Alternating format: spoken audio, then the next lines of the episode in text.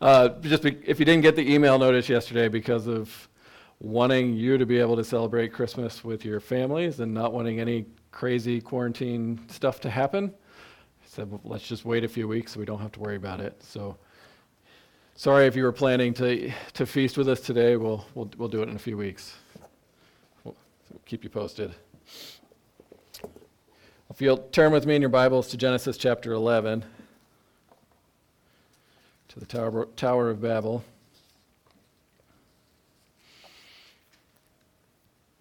I'm hoping as we go through this, you keep seeing how the, these patterns in Genesis get replayed and retold, uh, pointing us to Jesus, that the whole Bible, even though it's a library of different books and genres and different ways of communicating, it's one story about uh, God's promised hero and how he's going to come come to earth and undo what's all the damage that sin and death have caused.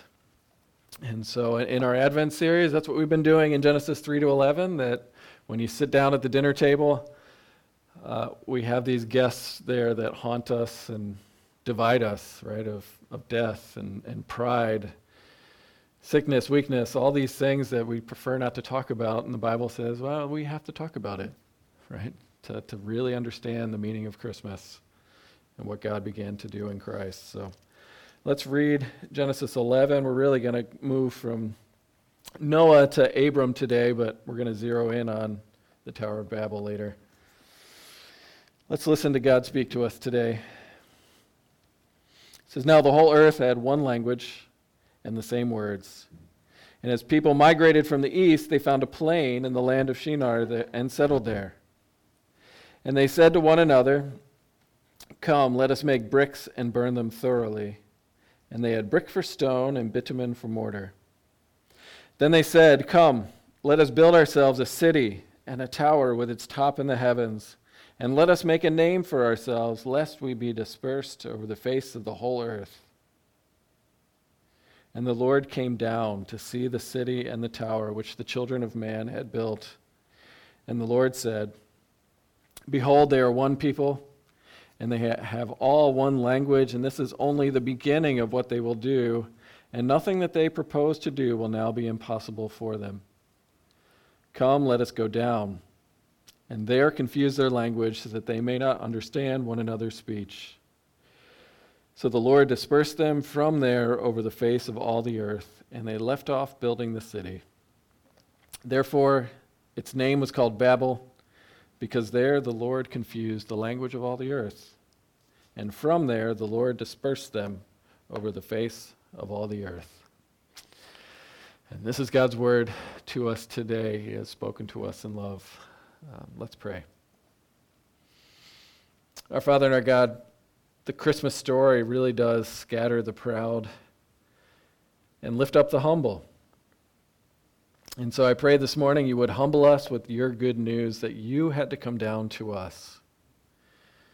And as we see that reality, I pray you would bind us together as one, even as you and Jesus are one, so that the world may know that you sent Jesus in love to love us and the world. So may we be your faithful witnesses because of what we hear today. In Jesus' name, amen.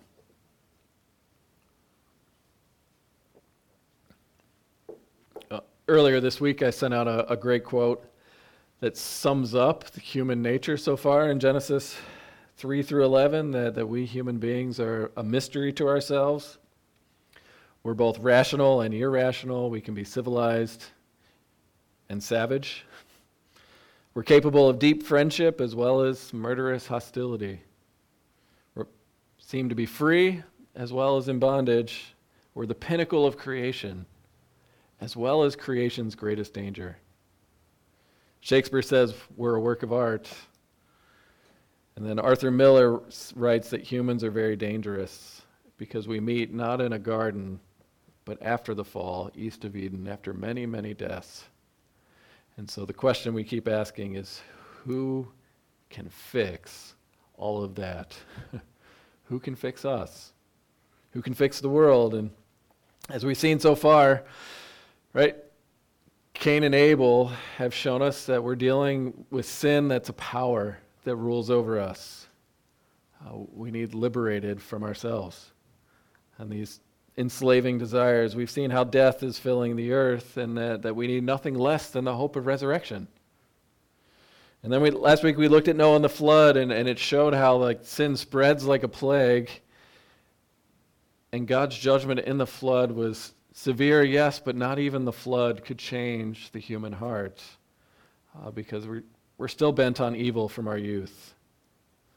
And so today we're going to move from Noah uh, to, to the Tower of Babel, and which will set us up for Abram in chapter 12 after Christmas. But really, what we're going to add is what's wrong with the world? Pride and prejudice. the nation's divided. And, and Jesus has to put that back together again, too. And so let's look at this text this morning. We're going to see God's hope and love for the nations. We're going to see how God scatters the proud and then how God joins us, joins together the humble. So let's start by looking at chapter 9, verse 26. You need to have your Bible open here. And look at God, the scope of God's concern for the nations. Because we do have a, a mini proclamation of God's plan for all the families of the earth here by Noah. Right? And you remember Genesis 9:26, this is post-flood. Uh, this is after Noah got off the boat. He discovered wine. He passed out. He's drunk, naked. His son Ham does something horrible, dishonorable, shady. We're not really sure what it is, but not good. And you can see already sin is dividing the family of humanity. Right? That's what you get in this proclamation. Uh, Canaan, Ham's son, is cursed to be the servant of his brothers. It's foreshadowing, foreshadowing more conflict, more family division. I mean, you can it's pointing ahead to Israel and Canaan being at odds hundreds of years later. Um, but part of what this text is doing and leading up into the, all the different nations in chapter 10 is it wants us to look at the world and recognize where we came from. That we're all one family.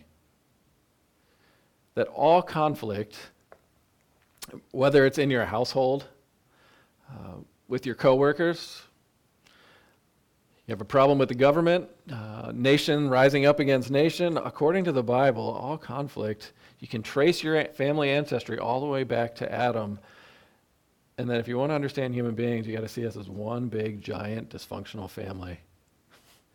right? We like to look at 2020 and 2021 and all these very you know, like giant icebergs. We can see how divisive we are and how divided we are over particular issues. Genesis is telling us it's not abnormal. Right? And so it's in the midst of this conflict in Noah's family that Noah gives this proclamation that it, and hope that it will not always stay that way. Right? Because Noah says, Blessed be the Lord, the God of Shem, let Canaan be his servant May God enlarge Japheth, and let him dwell in the, Shem, the tents of Shem, and let Canaan be his servant. And so we got to break this down a little bit here. What's the blessing that Shem is going to get, or that he receives, or already has, seemingly? He knows God's name. Right? Blessed be the Lord. That's God's covenant name, Yahweh. Uh, he, he has fellowship with the God. I mean, part of what this is leading you to see is like the, the promise of the Messiah, God's blessing in the world, is going to come through the family of Shem, lead you past Babel into to Abram. Th- that God's blessing to the world is going to come through the Semitic family, the family of Abram. Right? And that's why it matters that the blessing here to, is to receive the gift of knowing God's name. That's a big deal in the scriptures. We've already read it earlier in Genesis, right? That the, the people started to call upon the name of the Lord, right? And you start to think about how names work. There's nothing more personal than knowing one another's name. And if you know God's name, it's, it's connecting you in personal relationship with the living God. Right? Noah's praising the Lord, the God of Shem. Shem knows the Lord, Yahweh. God claims him, Shem claims him. They're together. in seed form here. And the Noah keeps going here is may Japheth get to share in this blessing. May, and it says Japheth is the Hebrew word for enlarge. Uh, in simple form, right? It's just Japheth, may you have lots of lands and lots of kid, right? May your family explode as well as have a place to live, fill the earth. But then it also talks about him dwelling in the tents of Shem, who knows the living God. And so I know this is ancient Hebrew uh, prophecy here, but many people throughout the church have seen Noah's words about Japheth dwelling in the tents of Shem as being a small picture of what God's going to do among the nations is reunite the family of God. Have the nations reunited. Right? right now, the human family is dysfunctional and divided because of pride and prejudice. Noah's words are that as you follow the family tree, one day the family line of Japheth will dwell in the tents of Shem, where God's blessing is, where God's name is. All right, so, so you know that I'm not making this up, right? I'm not the only one to come up with this. John Calvin, uh, always good to trust uh, Father John here. He says that the, the gospel was uttered through Noah and Abraham. Right? And this prophecy is still receiving its fulfillment every single day because God is inviting the scattered family of humans and is gathering people at every side to sit alongside Abraham, Isaac, and Jacob in God's kingdom. And then he goes on to say that the calling of the nations to be one family, blessed by the Lord, that's declared by Noah so that you can see that this was God's plan all along. That inheritance to eternal life was always from the beginning aimed at the entire world, not just this one particular family. Right? And so start to wrestle with that. Noah's hope is that yeah, his family's dividing, and we're going to get to chapter 10, how it splits into all these different nations. The hope is they would all dwell together in the same tent. Right? And I know we don't, my, we don't think about living in a tent as good news because we're not nomadic peoples, but it's, it's a family picture. Right? People living in the same tent are living life together, they're eating meals together. Uh, this is family, right? Intimate fellowship. You're at peace. When you sit in someone else's tent, it's hard in the ancient world to get a much more intimate picture, which is why God came and dwelt in a tent among his people. Right? Chapter 10 is going to make this hope bigger because you start to see what God has to put back together because Noah's family explodes. That, that you need all these nations to gather together in the same tent when they're divided by language, by culture, by prejudice. right? But that's the hope. That's the hope that one day people from every tribe, tongue, and nation would gather in the same tent, be part of the same family, be united because they know the Lord. They're blessed. Right? And so as you, you keep going here in chapter 10, starts a new section here that these are the generations of the sons of Noah, born to them after the flood. He's, God has blessed them. They're filling, they're multiplying, they're filling the earth. And there are 70 nations listed. Right? They're not every nation in the world as you would, right, if you're in seventh grade geography and you got to memorize all the countries of the earth, right? It's not as specific at that. This is a symbolic list of all of humanity coming out of Noah's family. And it, you can read the names. Um, some of them are going to sound familiar, right? Sons of Ham or Cush, Egypt, and Put, and Canaan. Uh, you can hear about Nineveh. You can hear to Shem, right? I mean, these different family names. But really, the point is that they're spreading and filling the earth, and there are 70 nations.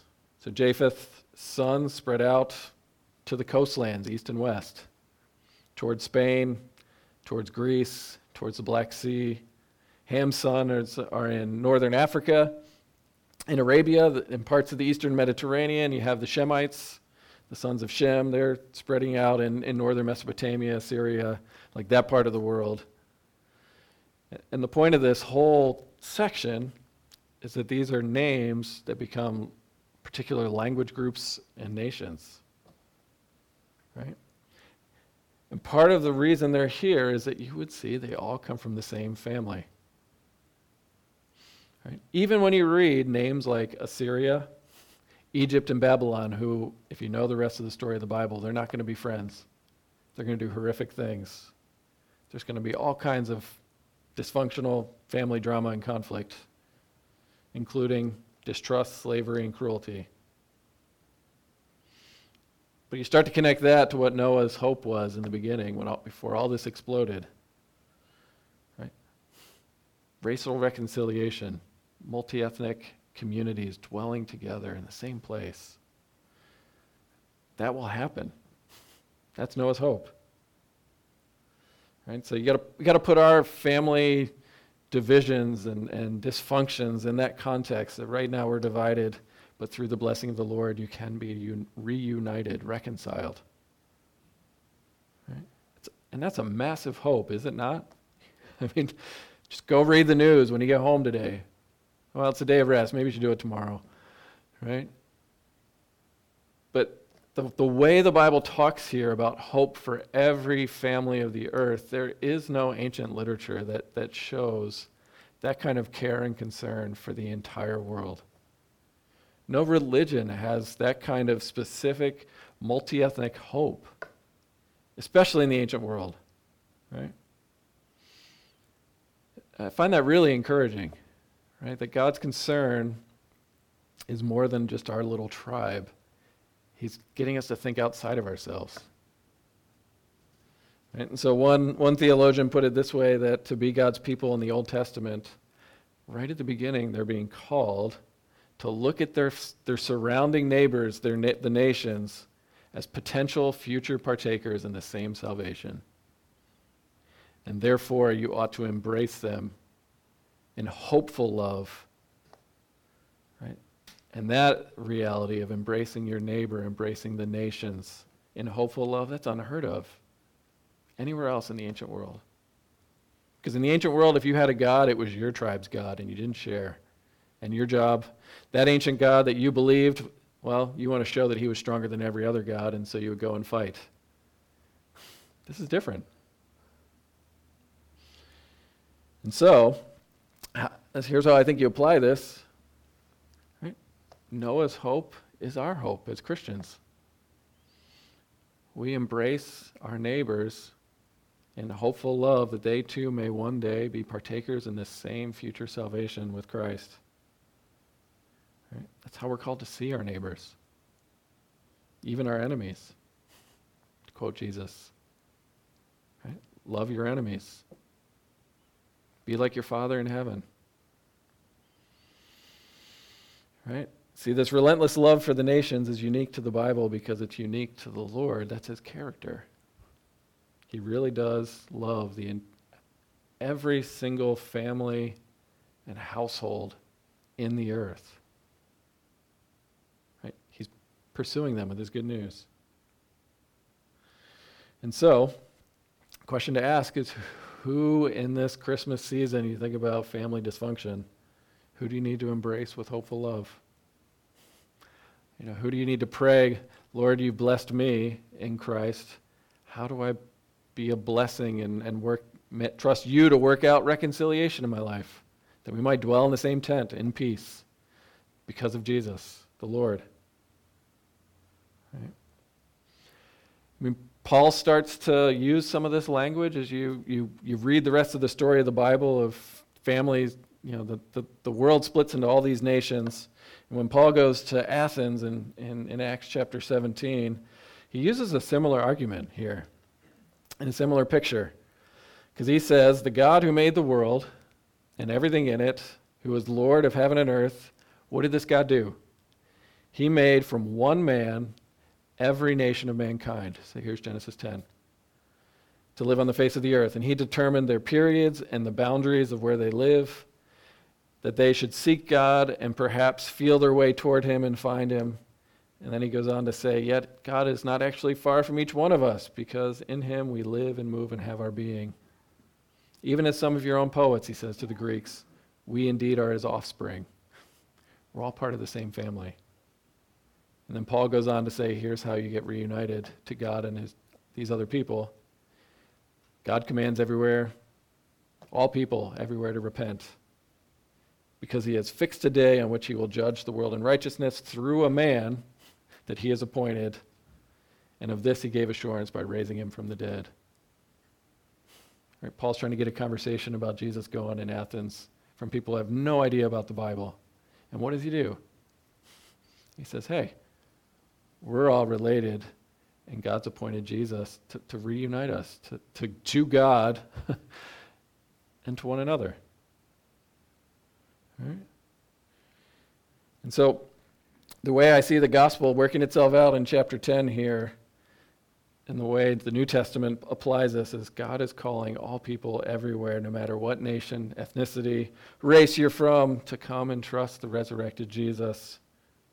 That's where you find the blessing of, of God to protect you from God's real judgment for the ways we've treated each other. Right? That's why Paul says in Ephesians chapter 2 Now in Christ Jesus, you who were once far off, you've actually been brought near by the blood of Christ. And Christ himself is our peace, who has made us both one and has broken down in his flesh the dividing wall of hostility. By abolishing the law of the commandments expressed in the ordinances in order that Christ might create in himself one new man in the place of the two, so making peace and reconcile us to God in one body through the cross, killing the hostility. And so he came and preached peace to you who are far off and peace to those who were near. It's the same message for no matter who you are. It's peace in Christ. And then he goes on to say, here's the, here's the family of God. Here's how you think about us. You are no longer strangers and aliens, but you're fellow citizens with the saints, members of the household of God. One family, same tent. So, I know I jumped, jumped ahead, but I had to follow that rabbit trail, right? The, the nations divide. The hope of the gospel is that they'll be reunited in Christ. Even despite our very real pride and prejudice that divides us. Christ kills that hostil- hostility by dying in our place. Right? So, Noah has hope for the nations. Chapter 10 wants us to see that God's not surprised by the nations. It's the result of Noah being fruitful and multiplying. His plan is to bless the world and reunite the world through one particular family, Shem. And so the question then comes as you get to Babel is where does this pride and prejudice come from? Right? Why are we so divided? And that sets up chapter 11 here with the Tower of Babel. That God scatters the proud. Right? What divides us? Why is it so hard to get along? And in chapter 11, we heard these, these people in ancient Babylon, in the plain of Shinar, what do they say? Come, let us make a name for ourselves. Right? We want to make a name for ourselves. That's the problem. The narrative starts with unity. The whole earth had one language, they had same words, they're working together, they're using technology, they're building a city and a tower with its top in the heavens, and they say, Let us make a name for ourselves so we don't have to be dispersed over the face of the whole earth. And there's a few important things here to help understand this text. Right? They don't want to be scattered. They don't want to be spread out. Even though that's exactly what God told Noah and his family to do. Right? God told Noah, be fruitful, multiply, fill the earth. Spread out. It's not bad that you're different from different nations, right? Fill the earth. God's plan for us is one family, but these humans, they refuse to fill the earth like they were told, to, to steward, take care of the whole world. And the, the clue is, is when you're reading chapter 10, the guy, you know who started Babel? It was Nimrod, right? It's his real name. Not an insult like we hear it today. uh, the Hebrew word just means rebel, which tells you the seat of the city is a rebel, and they're united in their rebellion. They don't want to keep God's commandment. Second, they talk about wanting to make a name for themselves. Uh, and that means what it means now, right? You want to make a name for yourself. It's everybody in this room. I want to be seen. I want to be known. I want to be significant. We want our name to be famous, right? To quote Hamilton, the world's going to know my name, right? I won't sing it for you. Right? But that's the idea is that because of their greatness, because of what they accomplish, because of the works of their hands, and because of their religiosity, right, too, there's a spirituality tied into this. That's their tower trying to reach the heavens to be like God. They want stories to be told about them, songs to be sung. We want to be remembered in you know, from generation to generation. That's we want our legacy. This is a whole culture based on what we would call selfish ambition. Right? And so, my question is as we wrestle with this text is do you see that you are engaged in a similar construction project? To get the world around you to make a big deal about you and your name. Right? I mean, Babel was a community self naming construction project. We're, we're not any different thousands of years later. Probably the only thing we're different in is that collectively we all believe it's our own job to make our own name individually. They were much more united. We're pretty individualistic. Right? So think about that burden that you have to make a name for yourself. That it's up to me to construct a life that is meaningful, successful, that lifts me up into the heavens, that's better than that person down the street, right? I got to keep up with the Joneses. I got to be someone who's fun, who has a great, a great life that people envy. Right? We don't say these things out loud, but we just say, I want my life to be good. And I want people to see that when they say my name. Right? We do that in church. We want people to see our goodness. Uh, religion can do this, right? I want to climb higher. I want to be awesome right? In, in my line of work, right, I want people to remember me and the way I communicate rather than, even though my job's to point to Jesus. You can see how these things work themselves out. It's all a self naming construction project. It's pride. And pride leads to prejudice, which leads us to compete and divide. Right? And I know when you read this, I've read Babel since I was a kid, and the first time through, it doesn't seem like it's that big of a deal, right? Why does God say, oh no, nothing is impossible for them? What are they going to do? Why is he all doom and gloom? But Babel is the same word as Babylon. And if you know the rest of the story, the seed of how Babylon acted is right here.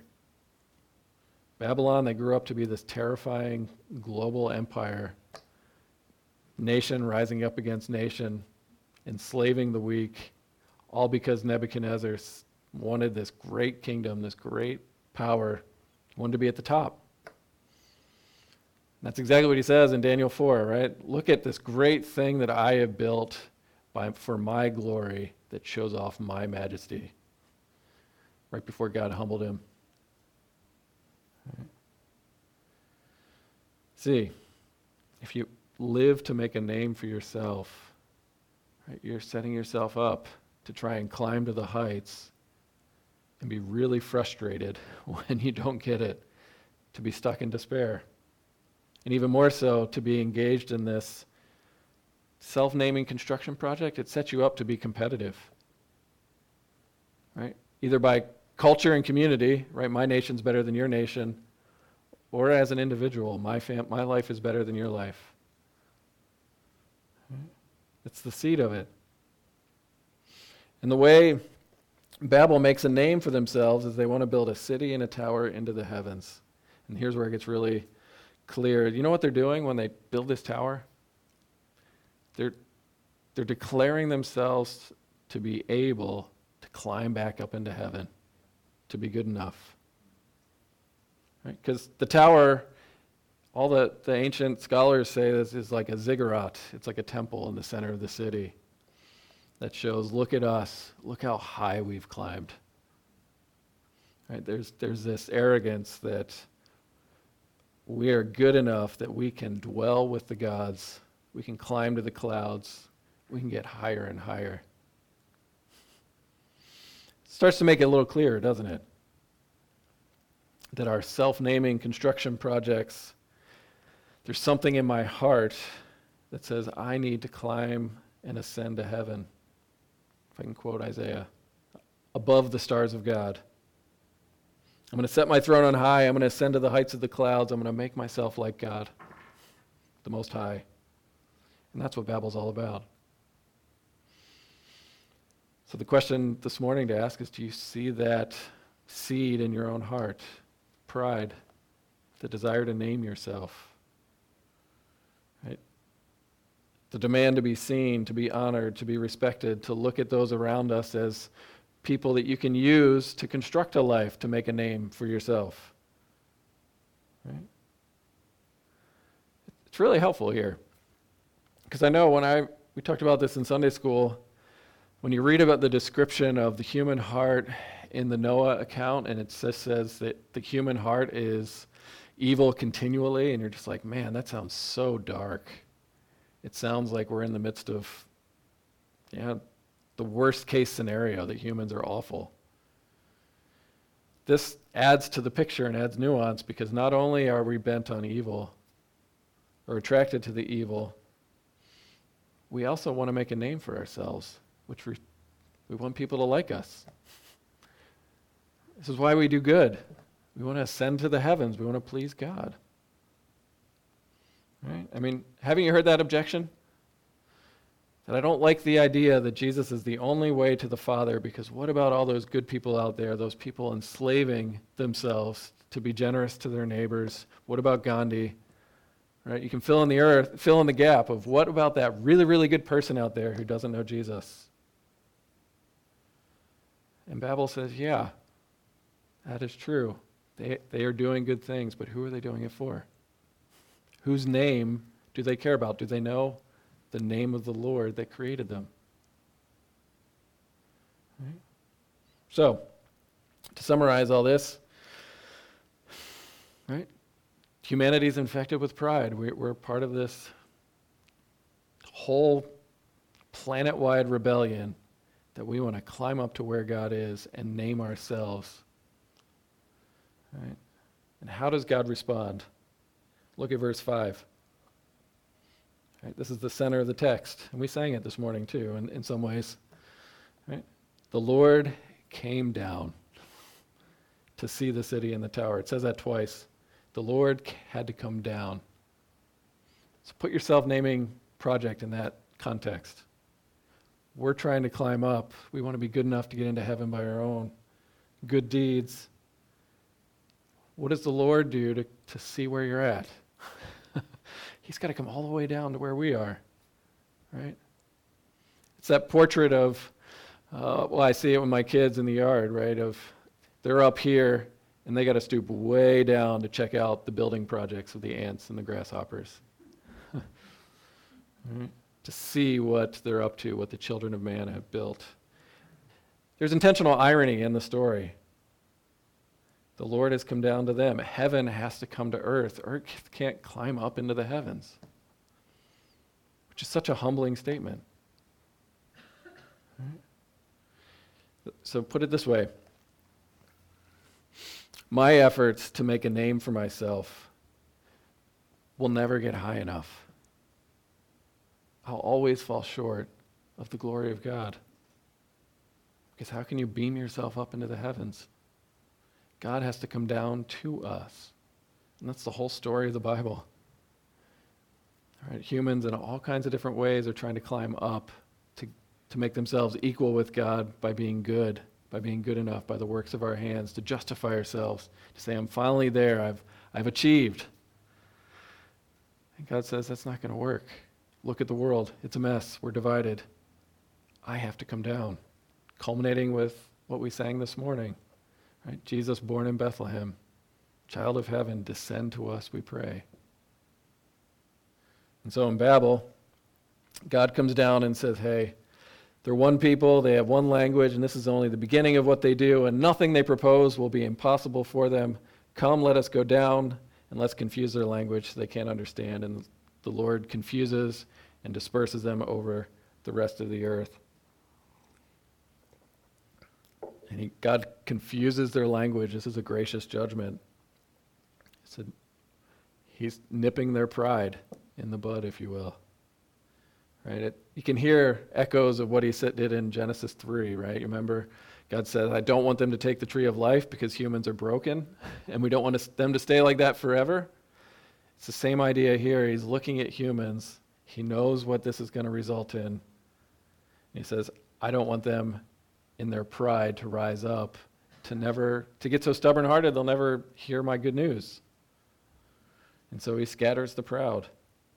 And he, the earth gets filled with nations that are divided by pride and prejudice. Which is very far from where we started in Noah, is it not? the nations divided, everybody trying to survive on their own, rather than the same tent united. So, how does God put all this back together again? And this leads to the Christmas story here. Right? Christmas reverses Babel. It starts that, that process in a couple ways. Here we are proud, wanting to, to be like God, ironically, even though we've been made in the image of God. What happens at Christmas? God has to scatter the proud. He comes after us who are obsessed with our name because Christmas is the very opposite of Babel. Babel is about coming up, Christmas is the story about God coming down to us, literally in the flesh, in humility. Right? I mean, this is the character of Jesus in Philippians 2. He did not consider equality with God something to be grasped, to be held on to but instead, he took on the form of a servant, becoming human, like us, obedient, suffering even to the point of death on a cross. Why did he do that? Did you know that Jesus was engaged in, an, in a name construction project? You put it that way. Whose name did he want everyone to know? It wasn't his own, in, exactly. He said, I want, Glorify your name, Father. That, that was his prayer. Right? He wanted everyone to know the character of God, the character of God who would come down to earth. Right? John 17, on the night before Jesus was killed, in his high priestly prayer, Jesus prays this in John 17 O righteous Father, even though the world doesn't know you, I know you.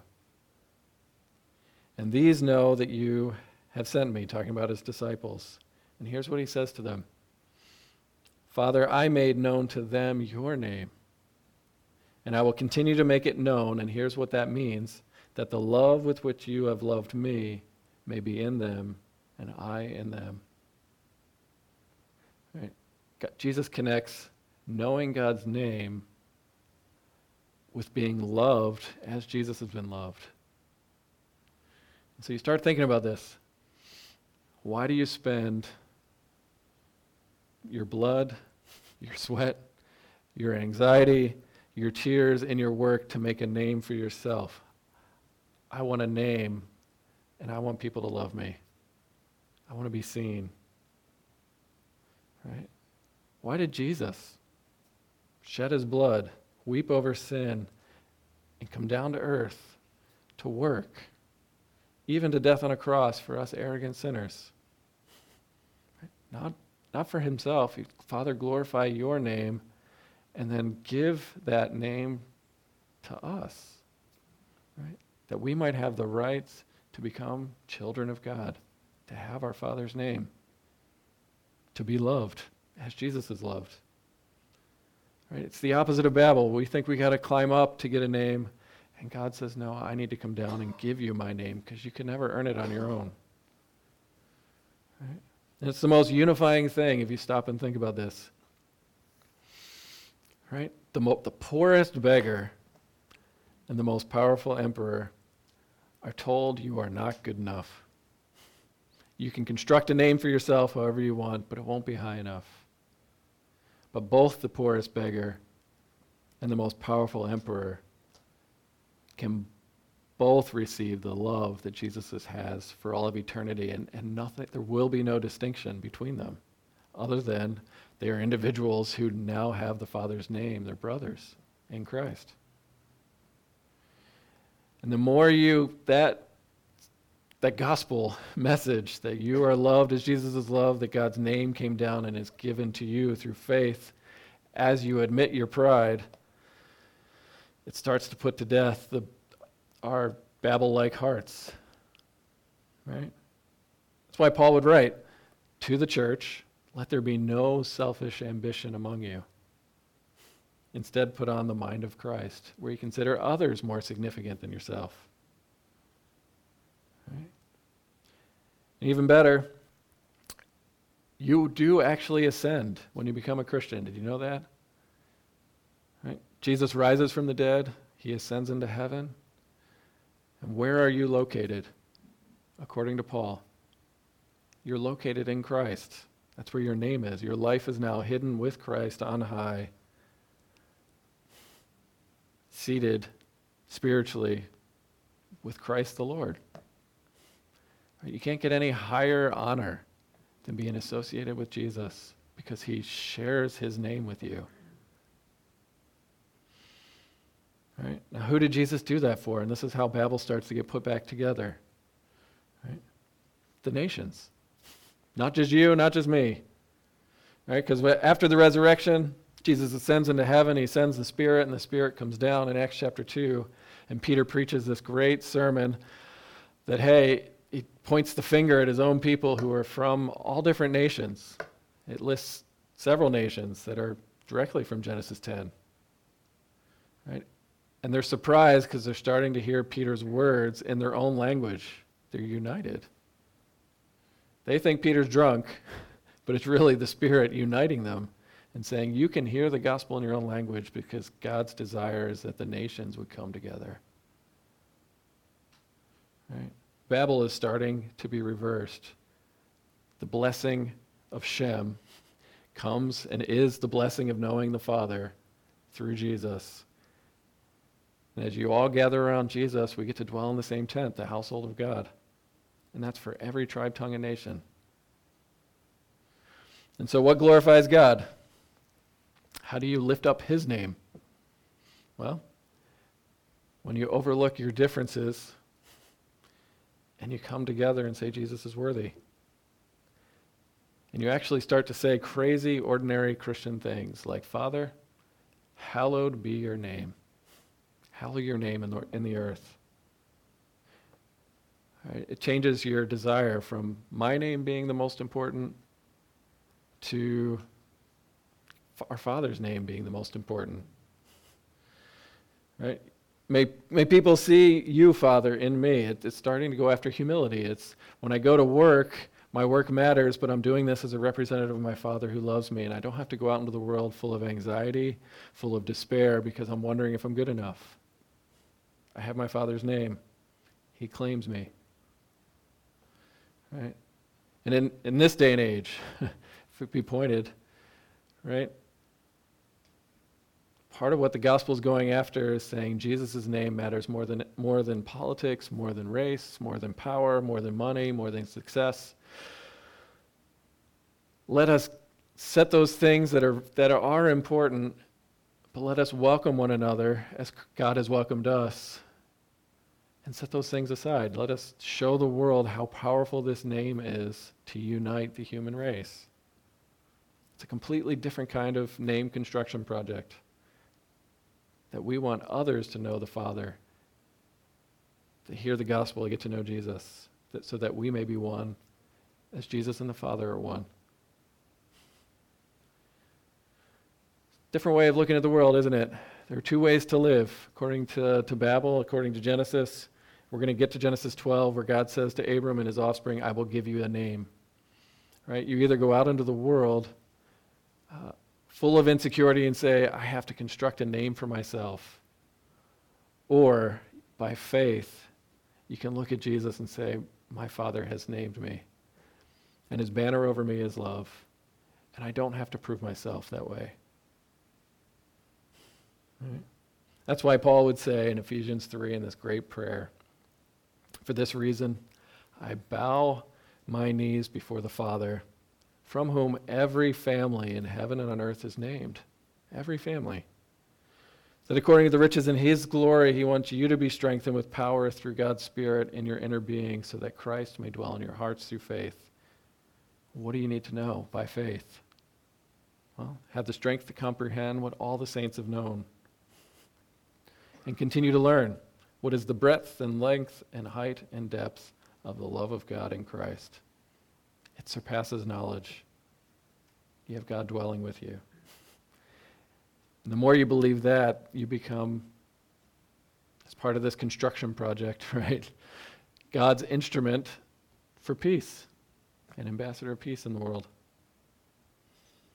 Right?